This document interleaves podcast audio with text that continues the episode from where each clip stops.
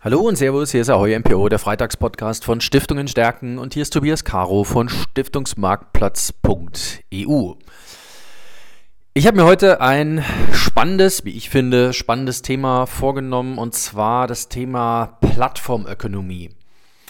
Und was das eigentlich mit Stiftungen zu tun hat, beziehungsweise warum eine Plattformökonomie für eine Stiftung so eine spannende Geschichte ist. Gehen wir mal ein paar Jahre zurück. Ein paar Jahre zurück, da hat man als Stiftung, wenn man sich im Internet bewegt hat, eine Website gemacht. Eine ganz normale Website. Es war häufig ein erweitertes Impressum. Man hat ein paar Inhalte zu dem, was die Stiftung macht, dort draufgepackt. Dann hat man vielleicht noch eine Teamnotiz draufgepackt.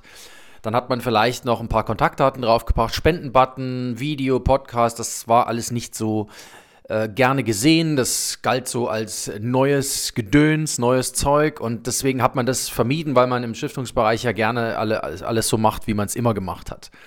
So sahen die Stiftungswebseiten dann für eine Zeit zeitgemäß aus. Inzwischen hat sich bei vielen Stiftungen, oder sagen wir bei einigen Stiftungen, hat sich wirklich sehr, sehr viel getan. Da gibt es moderne Einstiege, ähm, modernes ähm, Bildmaterial, moderne Bildsprache. Dort wird sehr viel Wert gelegt, auch auf Innovation, auf Haptik, auf Individualität, auf Authentizität.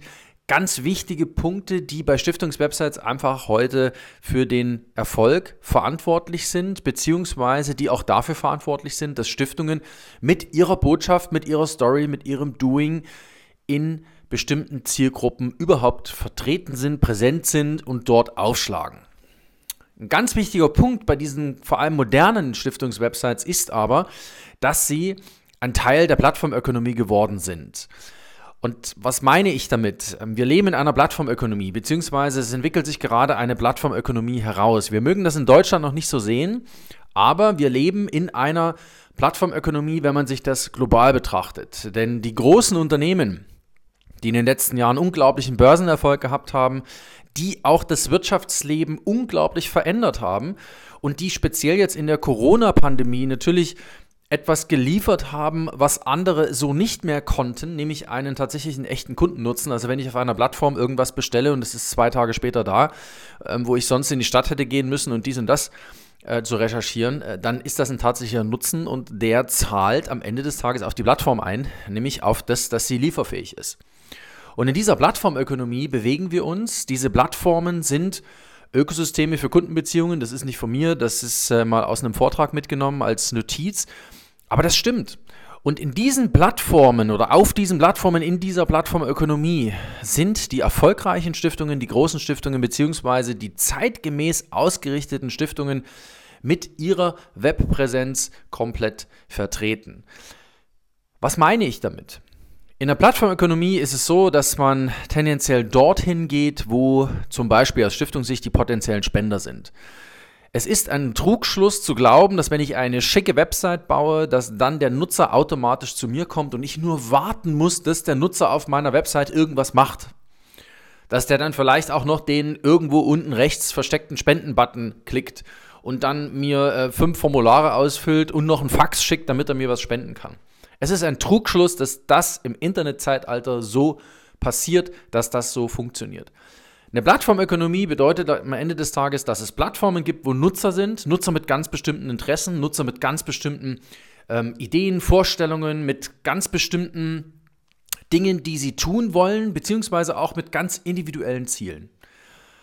Und wenn ich als Stiftung einen Spender erreichen will, wenn ich als Stiftung einen Unterstützer erreichen will, wenn ich als Stiftung einen Begleiter erreichen will, dann muss ich dort sein, wo dieser Spender, dieser Unterstützer, dieser Begleiter auch unterwegs ist. Ich muss dort sein, wo der Nutzer ist. Und das ist in der Regel in der heutigen Welt, sind das die Plattformen.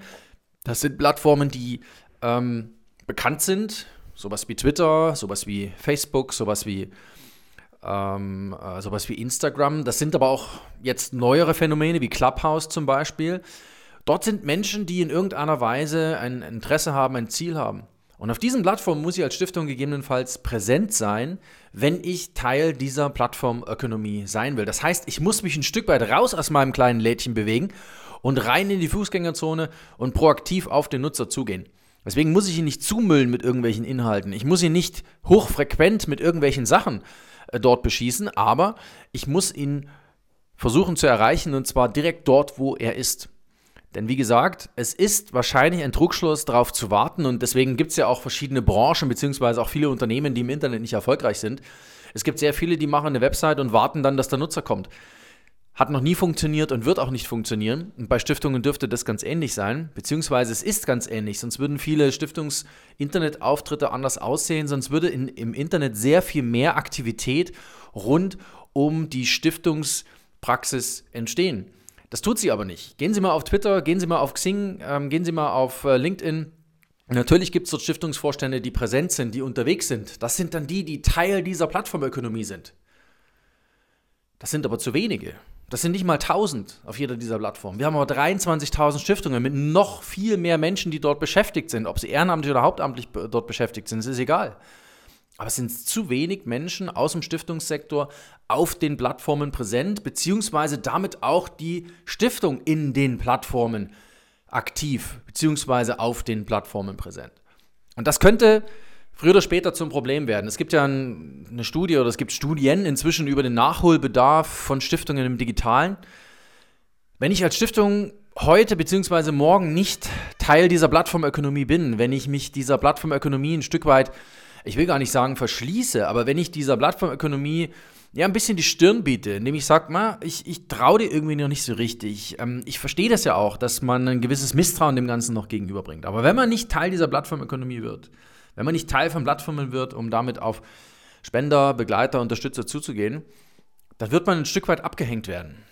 Und abgehängt gar nicht im Sinne von, dass man das vielleicht an den Spendermitteln äh, spürt, dort auch. Aber man wird vielleicht nicht mehr der Erste sein, der in irgendeiner Weise zum Beispiel ein Jobangebot ähm, äh, bekommt, beziehungsweise der eine spannende äh, Stellenausschreibung äh, relativ schnell an den Mann bekommt, sondern man ist dann vielleicht auch eher der langsameren einer. Das heißt, es hat viele Nachteile, nicht in dieser Plattformökonomie unterwegs zu sein, kein Teil dieser Plattformökonomie zu sein. Und das ist kurzfristig vielleicht noch ohne Effekte. Kurzfristig kann man immer noch sagen, Mai, wir, wir machen das so, wie wir es immer gemacht haben und wir sind damit erfolgreich. Und das mag für viele Stiftungen auch stimmen, dass sie den Spenderbrief einmal im Jahr schreiben und es funktioniert. Aber der Generationswechsel im Stiftungsbereich wird auch früher oder später stattfinden. Und da wird es dazu kommen, dass die Stiftungen, die nicht in der Plattformökonomie vertreten sind, plötzlich in der Plattformökonomie vertreten sind und merken, dass das eine völlig andere Welt ist, dass hier ähm, etwas völlig anderes verlangt ist, nämlich ein gewisses Maß an Transparenz, ein gewisses Maß an Mitteilungsbedürftigkeit, ein gewisses Maß auch an, ich sag mal, Lebendigkeit, auch an Freude dran, eine Geschichte zu erzählen. Es ist ja doch so, dass viele Stiftungen sich manchmal ein bisschen zurückhalten in dem, wie sie ähm, ihre Geschichte erzählen. Es wird besser, es wird definitiv besser, wenn Sie sich die neuen Stiftungswebsites anschauen. Da passiert sehr viel. Aber im Verhältnis zu dem, was in anderen Ländern passiert und im Verhältnis dazu, wie groß der Stiftungssektor in Deutschland ist, wie relevant er auch sein kann, passiert auf den Stiftungswebsites zu wenig und entsprechend, weil dort zu wenig passiert, und das ist unsere Vermutung, ähm, passiert auch zu wenig in der Verortung von Stiftungsverantwortlichen bzw. von Stiftungen in der Plattformökonomie. Plattformökonomie ist also etwas, was ich mir als Stiftung in irgendeiner Weise erschließen muss, was ich mir aufschließen muss. Ähm, ich muss also auf den Plattformen präsent sein, die ich ähm, schätze, beziehungsweise wo ich vermute, dass potenzielle Spender, Unterstützer oder Begleiter unterwegs sind. Ähm, Plattformen haben einen Nutzen, nämlich dass sie ein Ökosystem für eine Beziehung welcher Art auch sind. Das können Kunden sein, aber wie gesagt eben auch Spender. Ähm, diese Beziehungen gilt es zu pflegen, diese Beziehungen gilt es aber auch überhaupt mal anzustoßen. Und die schlechteste aller Alternativen ist es, eine Stiftungswebsite oder mit einer Internetpräsenz im Netz unterwegs zu sein und dann zu warten, dass die Plattformökonomie zu mir kommt. Es sei denn, ich habe als Stiftung meine eigene Stiftungsplattform oder meine eigene Plattform aufgebaut, habe meine Stiftungswebsite zu einer Plattform ausgebaut. Aber das werden nur die wenigsten schaffen. Das werden vor allem die Stiftungen schaffen, ähm, die ein ja, ich will nicht sagen Herrschaftswissen haben, aber die ein, ein Wissen haben, das andere so nicht haben können. Ich denke jetzt zum Beispiel an die Felix-Burda-Stiftung ähm, mit den äh, Darmkrebsinhalten. Äh, ich denke an die Kinderräumer-Stiftung äh, mit der entsprechenden Datenbank. Ähm, das sind herrschaftswissenschaftliche Hintergründe, die man als Stiftung sich zunutze machen kann und die dafür sorgen oder die die Basis sein könnten, dass man eine Plattform ist auf der sich andere wiederum äh, informieren, auf der andere relevante Informationen generieren können. Aber das ist den wenigsten Stiftungen vergönnt, dass sie genau diesen Schritt gehen können, dass sie genau diesen Entwicklungsschritt ausgehend von einem erweiterten Impressum hin zu einer Plattform hinkriegen können. Und man darf auch eins nicht äh, unterschätzen. Das Ganze kostet enorm Ressourcen. Und damit rede ich nicht nur von Geld. Natürlich kostet es vor allem Geld. Aber eine Plattform muss erstmal entwickelt werden. Ähm, man braucht erstmal eine Idee für eine Plattform, dann muss sie entwickelt werden. Und dann muss sie natürlich auch gelebt werden. Abgesehen davon, dass sie bezahlt werden muss. Aber das Leben oder das Lebendigmachen einer Plattform, das ist etwas, was es im Plattformökonomie-Zeitalter unbedingt braucht. Denn nichts ist schlimmer als eine äh, Plattform, und das ist bei einer Stiftungswebsite nicht anders, ähm, die nicht mit Leben gefüllt wird. Diese Plattform wird schlicht und ergreifend nicht funktionieren. Und die wird vom Nutzer verschmäht werden. Und nichts ist schlimmer, als wenn ich mich bemühe, eine Plattform aufzubauen und dann wird sie vom Nutzer ähm, verschmäht. Das kann sich im am Ende des Tages keine Stiftung leisten. An dem Punkt muss man auch ehrlich sein. Also es wird für viele Stiftungen schwierig sein, eine Plattform aufzubauen. Nur die aller, allerwenigsten werden das schaffen. Schauen sich die großen angelsächsischen Stiftungen an, die Stiftungen in Großbritannien. Dort schaffen es auch die wenigsten, eine Plattform aufzubauen, beziehungsweise eine eigene Plattform zu sein. Ja, liebe Stiftung, ähm, seien Sie Teil der Plattformökonomie. Das ist ein kleiner Aufruf an der Stelle. Aber machen Sie sich auch gewahr, dass die Plattformökonomie natürlich sehr, sehr viele Möglichkeiten, sehr, sehr viele Chancen mit sich bringt und dass es manchmal sinnvoller ist, sich mehr Gedanken darüber zu machen, auf den Plattformen präsent zu sein, also dort, wo meine potenziellen Spender, Unterstützer und Begleiter unterwegs sind, als unendlich sehr viel mehr Aufwand in die eigene Stiftungswebsite zu stecken. Das kann tatsächlich in einer Plattformökonomie, kann das eine Sackgasse sein. Ja, bleiben Sie uns gewogen hier auf Stiftungen stärken. Wir bleiben weiter an dem Thema dran. Wir bemühen uns, äh, Stiftungen immer wieder Impulse zu geben für ihren Weg in die digitale Welt. Und natürlich erfahren Sie auf Stiftungen stärken auch alles zum Thema Voranlage von Stiftungen. Und hier sei nochmal verwiesen auf unsere Fondsfibel für Stiftungen und MPOs. Sie finden diese unter www.fondsfibel.de. Ich wünsche Ihnen alles Gute, bleiben Sie gesund und auf bald. Ihr Tobias Caro.